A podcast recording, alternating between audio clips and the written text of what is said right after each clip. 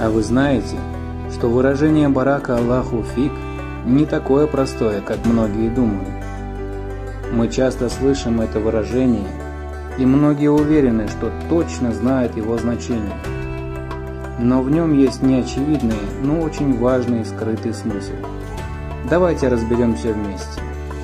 Барак Аллаху фиг – это одно из самых популярных выражений в исламе, так часто говорят в качестве способа выразить благодарность другому человеку. Слово «барака» переводится как «да благословить». Лаху – это слово «Аллах». А слово «фик» переводится как «тебя». Получается, что «барак Аллаху фик» – это «да благословит тебя Аллах». Так чаще всего объясняют значение этого выражения.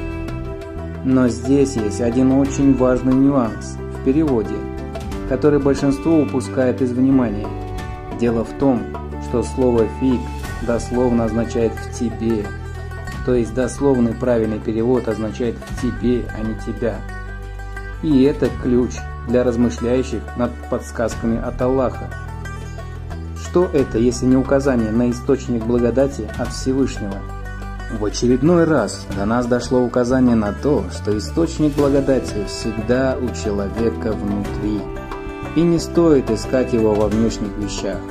Вспомним аят священного Корана, в котором сказано «Кого Аллах желает наставить на прямой путь, тому Он раскрывает грудь для ислама».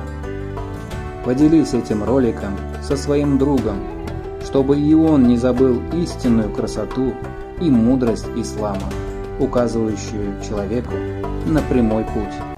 Да наградит вас Аллах благом.